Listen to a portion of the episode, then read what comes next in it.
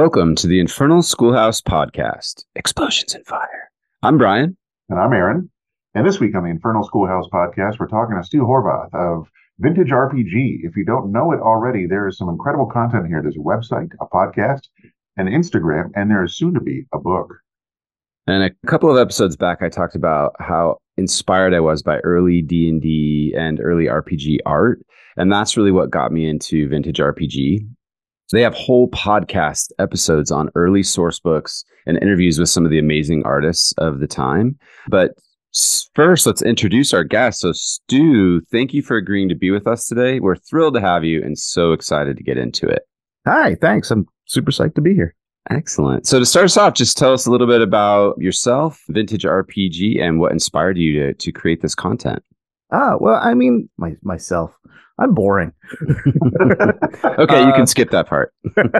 no, I'm a, I'm a writer and editor by trade. It's also sort of a photographer. I, I I did my my professional career before going freelance was in news media, which was awful. And I, I just sort of was slowly kind of collecting. The dawn of the internet kind of opened up my eyes to the the the all the the stuff that I had missed. I like I had never known that there were Chaosium box sets until like 10 years ago. And when mm. I hmm. saw them, I I needed them.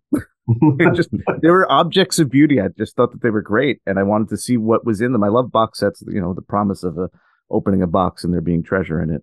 Mm. And I just kind of I, I kind of started accumulating all of these things and it just made sense eventually to kind of put them out there in a way that was sort of available to folks and then I started commenting on the stuff, and and it just sort of became a thing. It grew exponentially and and and organically into a vast multimedia empire. Uh, Love it. That's awesome. so you know, with that being said, how how did you get to you know John Hambone McGuire involved in this whole process? Oh, Hambone actually got me involved. So I, have known Hambone for years. We worked at the, a record store together. We, we've had mutual friends for years. He's been in my D and D group for years. And after about a year into the Instagram account and its success, eh, he sort of just got into the the whole idea of podcasting, and he pitched me on doing a show together. And and there we are. And it was great because Hambone Hambone's great because Hambone is just sort of new, generally new to the the the whole hobby I mean, he's he's been at ten years, but you know, I, I started when I was in like fifth grade, so like comparatively new. You're like, uh, "What's up, new guy?" That's like Bryan uh, and I for sure. and th- there's just sort of like, and and and just doesn't have the interest in the the the broad. I mean, not everybody has that interest in the broad kind of scope of the hobby. So it, it it's fun because I I have all the stupid books and read them all, and then I tell Hambone about it, and he gets really excited. So it's like a really good mix. That's great. Very, very odd couple. I like that. It's good. So you go really deep with each system that you discuss, and I've heard a little bit uh, about your thoughts on this on your podcast. But I'm wondering if you could talk a little bit about how you think about D and D in the context or in relationship to other systems out there. Ah, it's uh, I, I thought you said no gotcha questions. uh, I lied. D&D's tough, man. Like I, I, I, I you, you can't, you can't escape it. It is, it is for a lot of people, it is the only role playing game. But that makes the entire industry kind of odd. I think about it a lot because, like, when you find when you get into movies, you get in, you don't watch the same movie over and over again. You, mm-hmm. you, you get excited about the form of cinema, and then you watch a whole bunch of movies, and they're all different when people kind of come into this hobby, the, the, the, gateway is also their stopping point a lot of the time, and, and that's weird.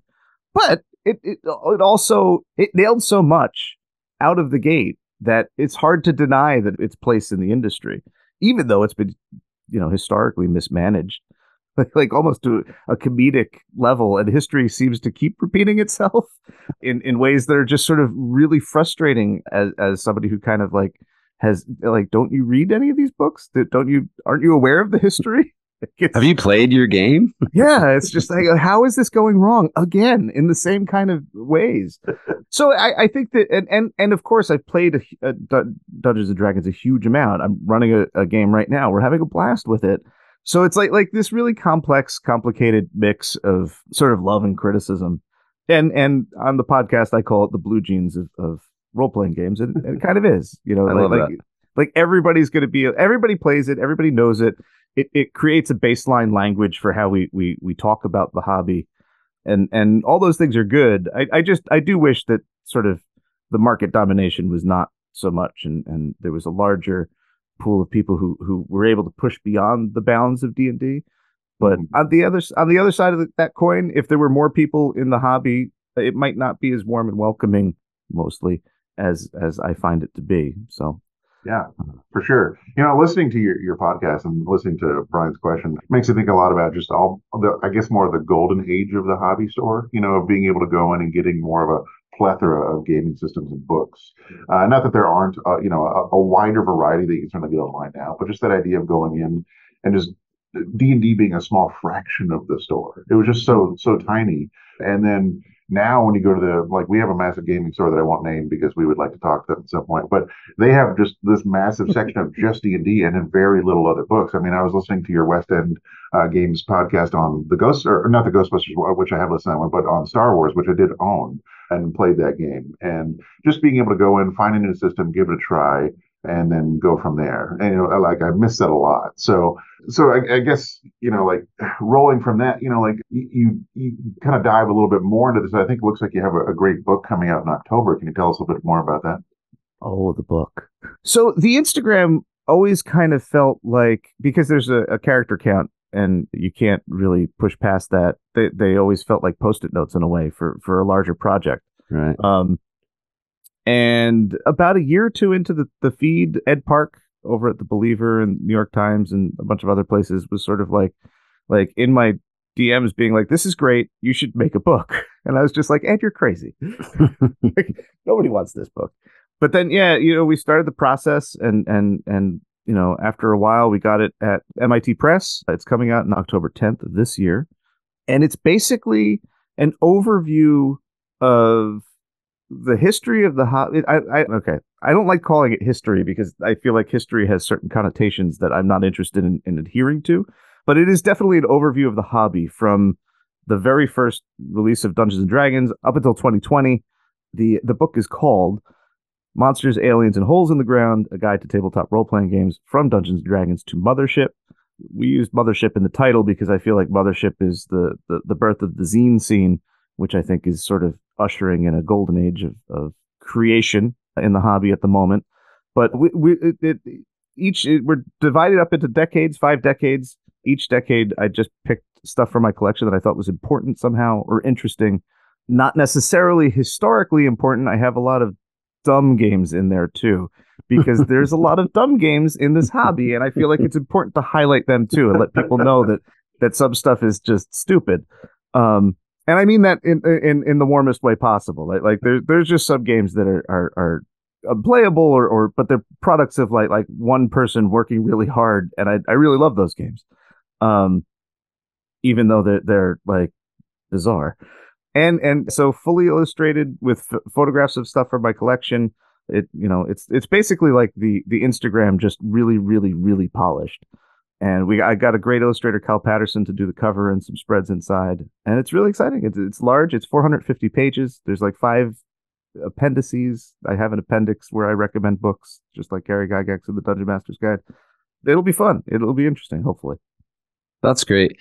And I love the, and it seems like in the podcast, you, you pay particular attention to the artists and the art from a lot of these books. Can you talk a little bit about how you think about art in relation to source books and, you know, systems and things like that? Oh man, it's the most important part. I think that there's a a subset, a large subset of people who are in the hobby primarily to buy books just to look at the pictures. And then there's another subset that buys them just to read the lore and never play them. And then there's the third set which actually plays. But no, the the the the art totally drives the game. I think that that I think role playing games are essentially in a lot of ways derivative uh, creative forms in that they've always encouraged players to reenact stuff that they've seen elsewhere, either in, in their favorite books or their favorite uh, movies. That's why Appendix N sort of looms so large over the uh, the, the proceedings. Um, and I think the art contributes to that. I think that the art is another layer of, of, of giving you examples of things to emulate, and like seeing and you could sort of chart the, the changes in tone over the years. You don't see characters getting eaten or otherwise dispatched in fifth edition D&D art, whereas that is sort of the dominant theme in first edition. And it sort of disappears in second edition and, and second edition becomes much more character focused, but not still not in the same way as 5e. The, every, uh, each edition and their art is is very different and, and, and characterizes the game differently. And then that's true for every other game. Like like the the one of my favorite things about the second edition of West End Games Star Wars is how Allen Nunis's art in particular changed how I saw Star Wars generally because like he's got this one picture where it's like Darth Vader's hanging out with Ming the Merciless and like just the juxtaposition of those two guys it, it changed things and like like it it opened up you know how I viewed what I could do running the game. And that's super important. And and and and these books have always been full of art and they've always been full of art by people who aren't necessarily trained artists and that i think that's also part of the appeal because there's like a like a homemade quality to it um you know the the, the definition of amateur where where it's a, a product of love for the pursuit rather than a professional and and i think that that also infuses it, it you know that's that's the DIY spirit of the hobby that you know characterizes so much of it. We have a, a gigantic zine scene, as I mentioned, where it's just people just putting stuff out there, and because of the the way that the the economics of everything are, like like we we've gotten to the point where people can make really really beautiful stuff and and put it out there, and it's great, and and we as players and readers are, are, are rewarded by it. I think I think the art is is is and the design is super important to I think everything, every aspect of the hobby.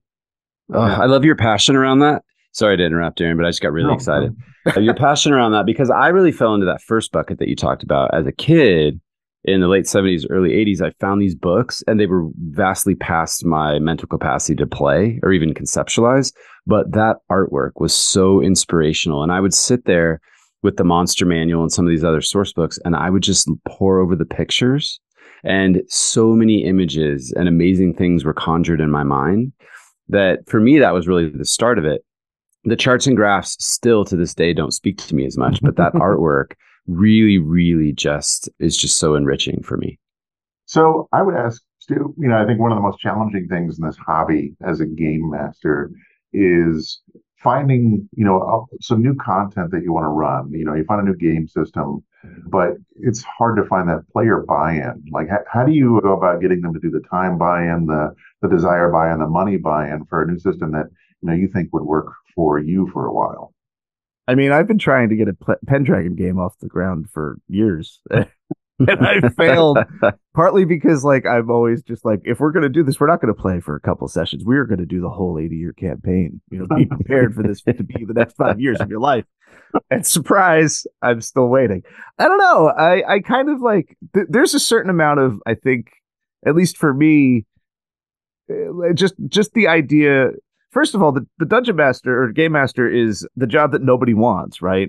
Mm-hmm. Like like so so there is I think a baseline appreciation for the willingness of sacrificing yourself and becoming the the the game master that that players do to a degree want to be led to a, a game on a subconscious level. I don't think that this is like I don't think that anybody's going to be like you know admit to that. So I, I, I do think that you can kind of take the bull by the, the ring and the nose and, and kind of lead them gently.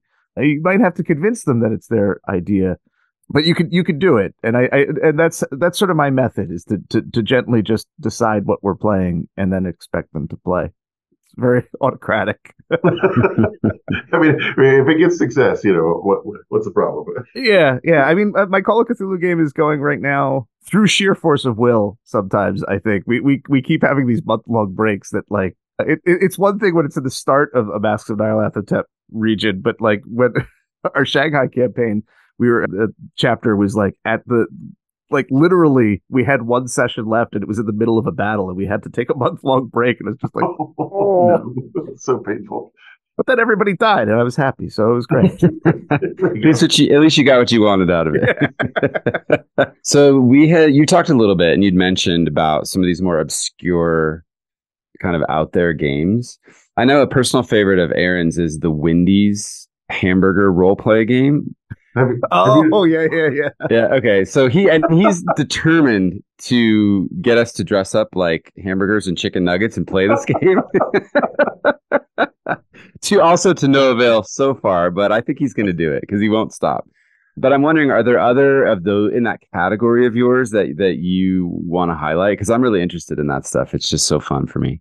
I mean, a lot of uh, my a couple of my favorites are in the book. Dragon Raid, which is like this gigantic three inch box set that was put out in 1984 and is a Christian proselytizing role-play game, role-playing game. Ooh, Um, juicy.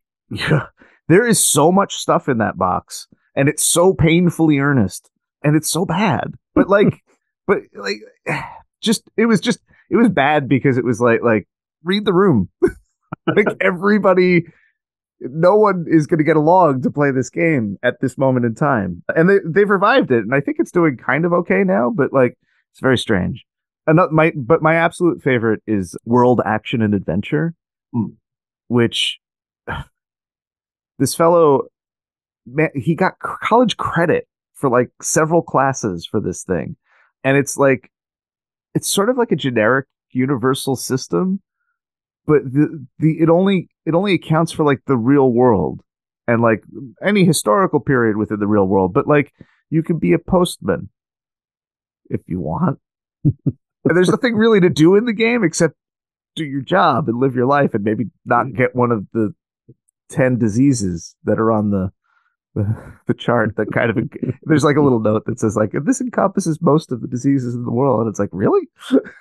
It's it's a very like wonderfully naive game because it, it he's trying to translate the entire world that he's living in in circa 1986 i think and he's trying to translate that into a role-playing game which is to him is basically a series of kind of interlocking random tables and it's just it it's great. His mom founded a, a publishing company to put them out. They are the best like in terms of quality. These things are like textbook publishing textbook printing. Like they you could you could they're gonna last. They're they are of such high quality for 1980 whatever.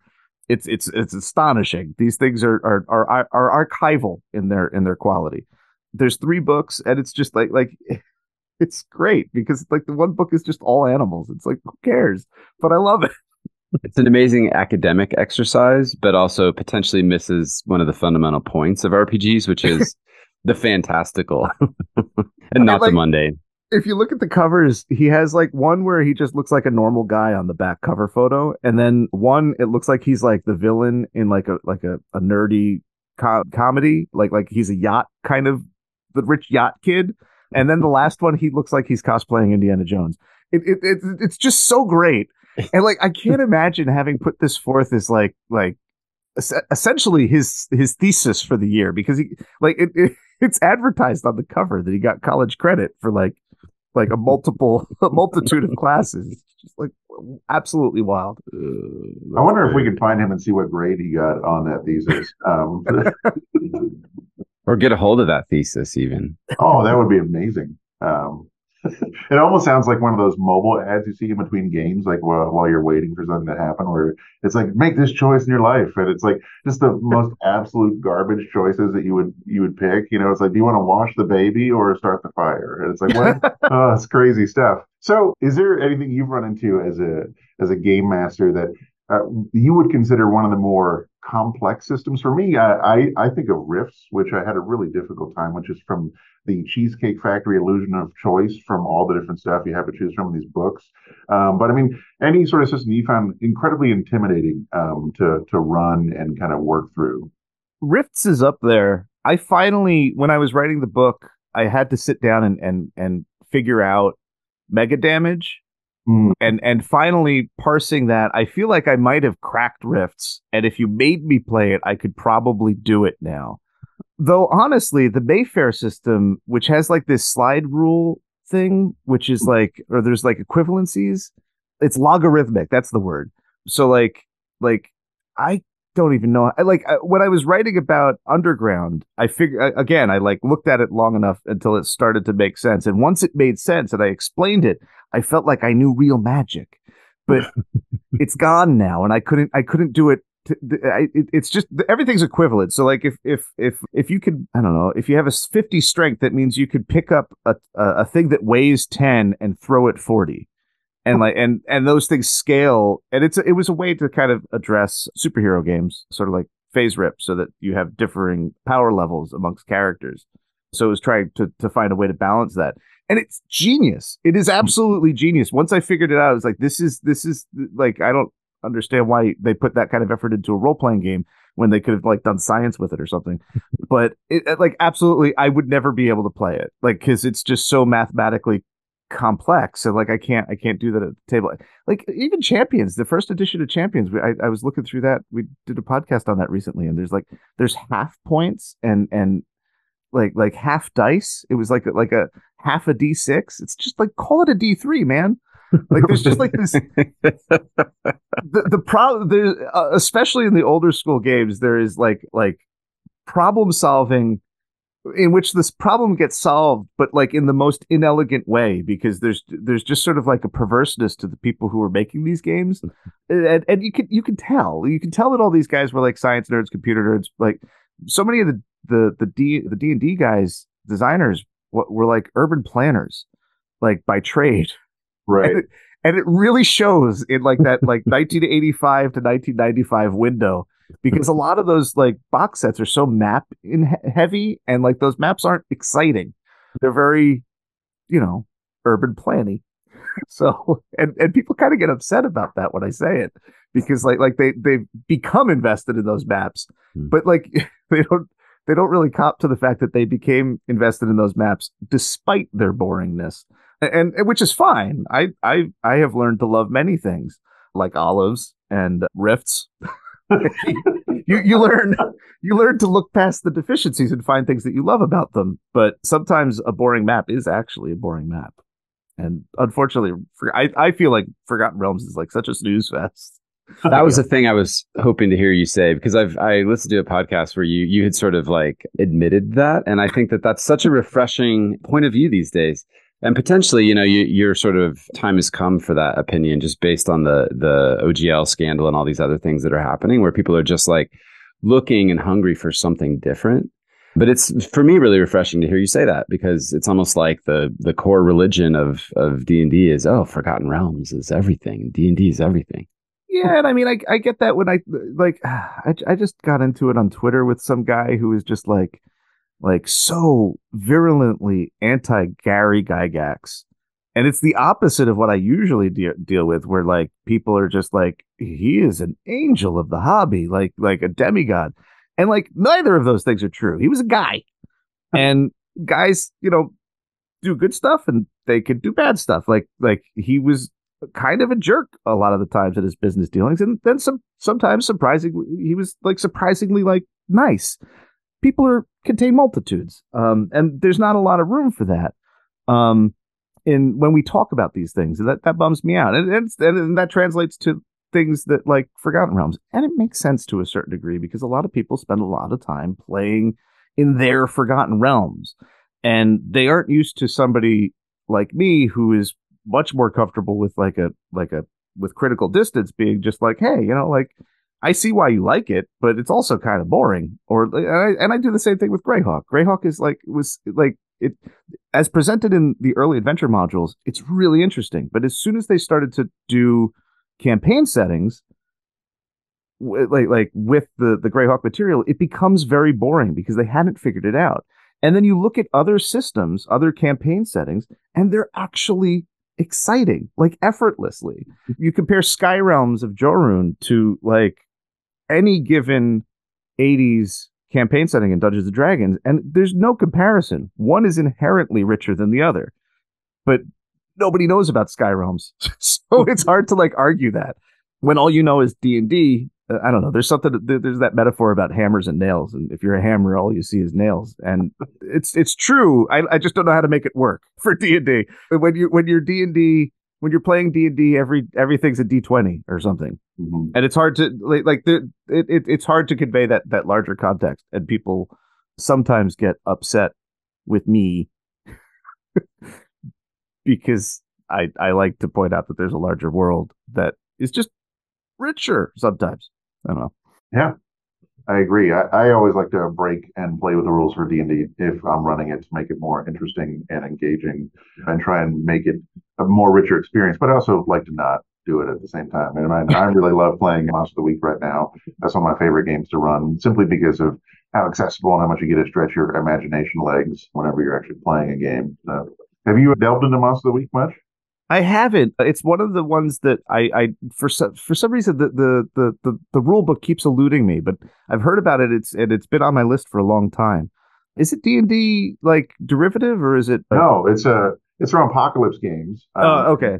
And essentially, the way that it works is very much akin to, I guess, whatever sci-fi show you want it to be, whether you want it to be X Files or Buffy or whatever. But you have literally a monster of the week that the keeper, what they call them, the monster keeper instead of the game master, will throw at the players if they're trying to investigate what it is and how to stop it.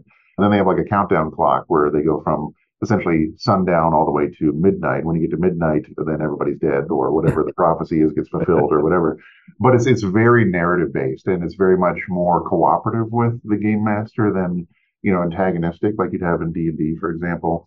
There, the game master, in fact, doesn't even roll at all. They they mm. just literally have the conversation. You can do things as intended, like harm is intended, or whatever. But it's actually the players who roll, and they don't just say like, "I would like to investigate a mystery." They actually have to tell us how they want to investigate a mystery. They have to say like, "Oh, I pick a sample of blood off of the floor and I analyze it or something." It's not just like I jump over the ravine or whatever. There's there's a lot more to it from a like conversation standpoint. It's pretty entertaining. Mm. Yeah, the the vintage RPG Discord was really excited about the new books that came out, the the Guide to Worlds and stuff. And and and again, it, it it's still delivering something that that's like a cousin of the D and D experience. Like you're still mm. fighting monsters, and you're still being you know feeling cool and excited doing that. It, it's just different. And I you know like like I, I I don't begrudge anybody their games. Like you know if you like D and D and you like Forgotten Realms, that's cool. Yeah. I, I, just I just did a double thumbs up to the, the video, you know. But like I I, it, it, I I just I sometimes get frustrated with the the um lack of curiosity in in a hobby that is about exploration. Mm-hmm. it, it's it's one of those things where it's just it, I'll never be happy with that. So that's a me problem. Well, but I do think that that's how I see vintage RPG in general, as it's fulfilling that niche for folks who are interested. Because I came to it wanting to know more about D&D source books. And b- by three or four episodes in, I'm realizing, oh my goodness, there's so much else out there. I'm just stuck on this one place. So yeah, I love that you're fulfilling that through your, you know, I'm sure like massive collection of uh, all these other books and all these other systems. So many books. Don't ever start collecting role playing games. It's, it's a terrible thing. It takes up so much space. Yeah, lots of stuff. I have a I have a storage locker now. It, it, it's like my great shame is that that I have I have so much of this crap that I had to like lo- load. I don't know. It, it's like eighteen boxes, like you know, bank boxes of books in a in a four by seven storage locker that I pay a monthly fee for.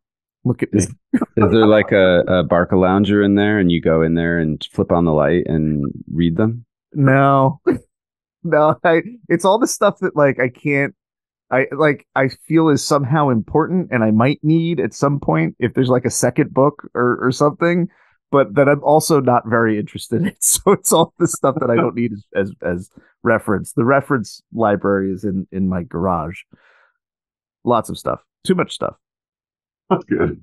Stu, seems like we're coming to an end here, but is there anything else that we should have asked you that we didn't ask you, or anything else you wanted to talk about? I think I think you got it all. We have, I mean, I we we've talked about the Instagram. The there's the website vintagerpg.com. Sort of is the the central hub. It, it connects to everything. We have a Discord. It's a really fun place, and we have a Patreon, which Ooh. is patreon.com/slash vintagerpg. Real clever naming convention and I I have an ongoing West Marches D and D OS old school essentials D and D game for pat, for patrons running through the Discord, and that's been very fun and interesting and well outside my usual comfort zone of more narrative based games. I think I've probably run Call of Cthulhu the most. Well, it's really close with D and D, but even my D and D games were very plot heavy until now, mm. and now it's very much like player driven exploration, and it's a hoot. It's great. Sounds like a blast yeah, if you want to join in on that, there's plenty of space. well, great. Yeah, we'll certainly give it a try. I've, I've run some West Marches as well, so I'm always down for being a player instead of a forever DM. So Do it. All right. Well, Stu, thank you so much for joining us. We're so appreciative of your time. Um, and thanks everybody for listening this week. We are also on Instagram and we have a website and our Etsy, Etsy store is live. And just one last thing, Aaron, what do you think about letting the cat out of the bag with the one shot weekend idea? Yeah, so we have mentioned it briefly in the past, but uh, we do have I, I, guess this is more of our first official one shot weekend. For those of you who don't know, we run usually an annual or a biannual weekend where we bring everybody out who's interested to come and do an entire weekend of just role play gaming. It's really fun. I usually cook for everyone. We pick a theme. It's a lot of good time. This time we're doing it in Texas. The previous two times, or actually three times, have been in a ranch here in Colorado. So that's a really good thing if you want to try and you know stretch your legs at a, at a one shot. And we're going to put out some more information about that. They're really epic games. We've had one with a, a giant void walker that everybody had to fight on top of. Uh, to a giant battle between Illithids and Arnold Schwarzenegger commandos and everything else. It's pretty wild. So we're, we're hoping to get that information out there and then seeing who might want to come join us. Excellent. Thanks everybody for listening. See you next time. Thank you.